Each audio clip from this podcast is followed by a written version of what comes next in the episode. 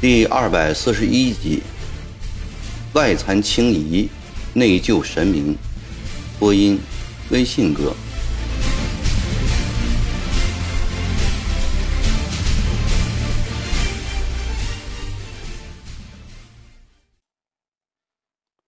曾国藩决定将天津地方官交刑部研议，以及与洋人制定的抵命人数的奏折由唐报传出去后。京师及各通都大邑一片哗然，卖国贼的骂声四方腾起。国子监里的一批热血青年愤怒地奔到虎坊桥长郡会馆，将会馆营柱上曾国藩的亲笔联语“同科十进士，庆榜三名员”狠狠地用刀刮去了。这幅联语是曾国藩在道光二十五年时题写的。先年顺天乡试，周寿昌高中南园，次年会试，萧景忠赫然中了状元，孙鼎臣朝考第一。这一科湖南八进士全是长沙府人，又贵州进士黄甫相、黄鹏年叔侄原籍亦属长沙府。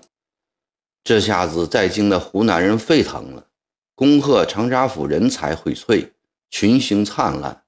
尤其是萧景中的状元，更令万物羡慕。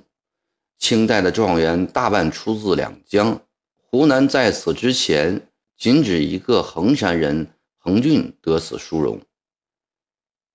萧景忠独占鳌头，实为湖南省为长沙府挣得莫大的脸面。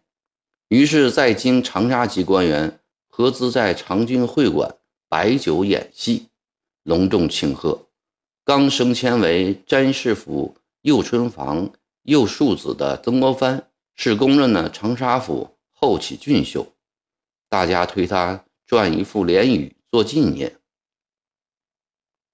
那时的曾国藩正是才华锦绣、仕途得意的时候，他灵感顿起，大笔挥就，同科十进士，庆榜三名员，盛世佳联。一时在京中士大夫中传为美谈，曾国藩一生对此联也甚为满意。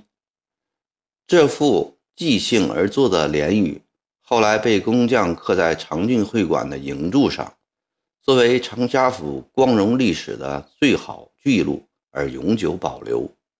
这些年来，随着曾国藩名声的显赫，他的名气也越来越大了。守会馆的老头子无法拦阻，只得跌足叹息。挂去了脸以后，又有人喊：“湖南会馆的匾也是那个老卖国贼写的，砸掉他！”众人立即做出了决议。监生们又一窝蜂跑到教子胡同湖南会馆，一阵痛骂后，将高悬在大门口的。蓝地金字大匾取了下来，用脚跺，用石头砸，只把这块匾破坏的粉身碎骨，方扬长而去。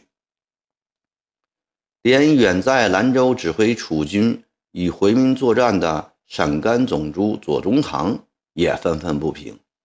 从同治三年来，左宗棠一直不与曾国藩通书信。那年，曾国藩主动修书。与之言和，因信中未有道歉认错之语，左宗棠便负气不回信，曾国藩也就没有再给他去信。后来他意识到自己的夫妻不对，但他一贯好强，即使错了也不认错，彼此之间便这样绝了私人书信。不过公务往来仍然频繁，双方都不苟且，没有拜书。即录稿资送，完全是一派除去灵骨、绝无城府的光明气象。曾国藩又将长江水师改为精制之师，左宗棠之师。左宗棠在陕甘打仗，分派给两江的粮饷，曾国藩总是按量按期的运去。又主动将后期湘军中德才兼备的名将刘松山推荐给了左宗棠。刘松山及其统帅的老乡营成为左宗棠的精锐。今年正月，刘松山战死，其侄刘景堂接统齐军，智勇不在乃叔之下。左宗棠为此甚感谢曾国藩之德。一次两江总督衙门会议上，有人称赞左宗棠为西北第一人。曾国藩接话：“岂止是西北？”实为当今天下第一人。这话传到了陕甘前线，左宗棠心里又喜又愧。喜的是他的牢记被全国所瞩目，愧的是自己的胸襟远不如曾国藩的宽广。在这种心情下，左宗棠在奏报刘宗山战死时，将曾国藩诚恳地赞扬了一番。不过这次他又大为不满了。心里虽然对老朋友已无芥蒂，面子上却拉不下来了。他不直接给曾国藩来信，要总理衙门转达他的态度。京郡事变由米拐激起，义愤所行，非乱民可比。索赔似可通融，索命则不能轻允。惩办地方官员亦非明智之举，正以养民丰锐。修我戈矛，是以凛然不可侵犯之态，方可挫夷人凶焰，而长我中华之志气。在湘潭设帐讲学，弟子众多，俨然有一代宗师之称的王凯运，也通过湖南巡抚衙门给曾国藩寄来了一封恳切的长信。类似于王凯运这样的信。一日数十封，从京师，从江宁，从武昌，从安庆，从长沙，从两广，从川贵，源源不断的投寄千金，犹如一支支利箭，一起向他的心窝射来，执意把这颗衰竭的心脏穿烂，化成肉酱。天津城内，周家勋、张光藻、刘杰的家门口，这些天来。慰问的人络绎不绝，怜悯之泪不绝于面。本来官声平平，却突然都成了勤政爱民的清官显吏了。街头巷尾，不知谁编的童谣在四处传唱：“升平歌舞何局开，宰相登场意快哉。知否西垂绝玉露，满天风雪逐尘来。”曾国藩到这时才明白，轻信崇厚之言，将周家勋等人交刑部衙役是一个绝大的错误。他心里痛苦万分，悔恨不已。他恨自己不能坚持定见，更恨崇厚事事图越洋人，将他推到国人唾骂、皆曰可杀的悲惨境地。奏书已经败发，犹如泼水不可复收。他每天夜里默默地向神灵祷告，求太后、皇上能宽容这几个可怜的地方官，莫让自己的过错造成事实，使得良心稍得安宁。谁料几天后，上谕下达，速将天津地方官押来刑部归案，重申杀十五人不足以平洋人之愤。务必严加审讯在押犯人，不可宽待。但又对定定人数、如数执行的提法予以了驳斥。横行定罪，唯以当共正为凭，欺无枉纵，岂能欲为贤嗣，强行就案？曾国藩真是有苦也说不出，真是到了上下指责、左右为难、千夫所指。百口莫辩的地步了，眩晕病又复发了，左目愈加的昏花，大白天眼前的人和物都如同在雾里一样。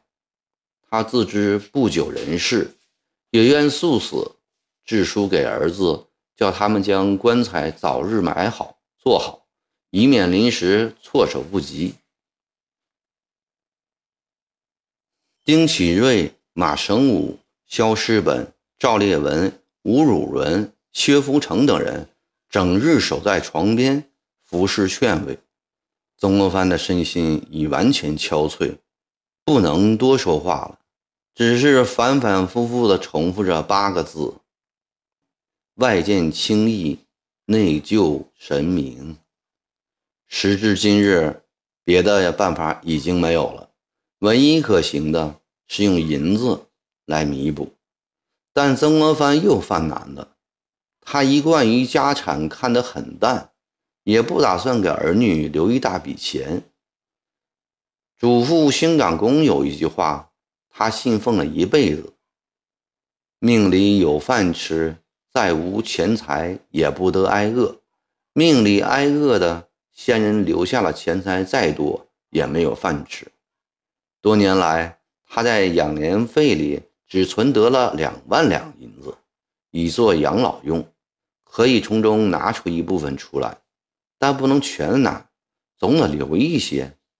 他将必须开支的部分做了仔细考虑后，决定拿出七千，三个人分，每人只得两千多，少了点儿。实在无法可想时，他把此意透露给了赵烈文。赵烈文一听，立即慷慨表示：“大人此举经人事而弃鬼神，古今中外无先例。烈文受大人栽培多年，不知大义，岂不受感动？都署幕僚虽不能说人人都持烈文之想。”但已十战八九，我明日快马回保定，三日后来京复命。三天后，赵烈文带回了一万三千两银票，全是直隶总督衙门幕僚们凑的，没有惊动一个地方官员。曾国藩很是感激。赵烈文劝曾国藩自己不必再拿钱了，他如何肯依呢？就这样。连同他的七千，共有两万两银子。周道、张守、刘令每人各五千，剩下的五千，他反复思考后，决定给徐汉龙、刘矮子、冯瘸子每人五百两；红柳村的七个人每人一百两；田老二等五人每人也发六十两。这种事不要说以往。就是几天前，曾国藩都不会做的。杀人者赔钱，杀人者抵命，这是自古以来最基本的法律。何况杀了外国人，险些引起一场浩大的灾难。现在全国各地的舆论终于使他清醒了。这毕竟是长期积怨引起的冲突。从根本上讲，理亏的是洋人，而不是精民。不能简单的就事论事，尤其是徐汉龙、刘矮子、冯瘸子，他们是出自爱国进官长的义愤，杀他们的头，的确有些冤屈。田老二等人固然是趁火打劫的歹徒，但在这样一场复杂的案件中，杀他们的头，也间接刺伤了百姓的爱国之心。权且以这点银子。做补偿吧。听说红柳庄打死人命的凶手，只因承认是为杀洋人而死，就每人得了一百两银子。监狱里几个家贫的杀人犯，在亲属的劝说下，也表示愿意在杀洋人的认罪书上画押，临死前得一百两银子，作为对家庭的报答。于是曾国藩勾出五个杀人犯来，每人。也发了他们一百两银子，剩下的两千两银子则用来周济育婴堂里逃出的孤儿，以及那天误伤的中国人和附近受害的百姓民房。经过这样一番安排，曾国藩的心灵深处才似乎觉得好过了些。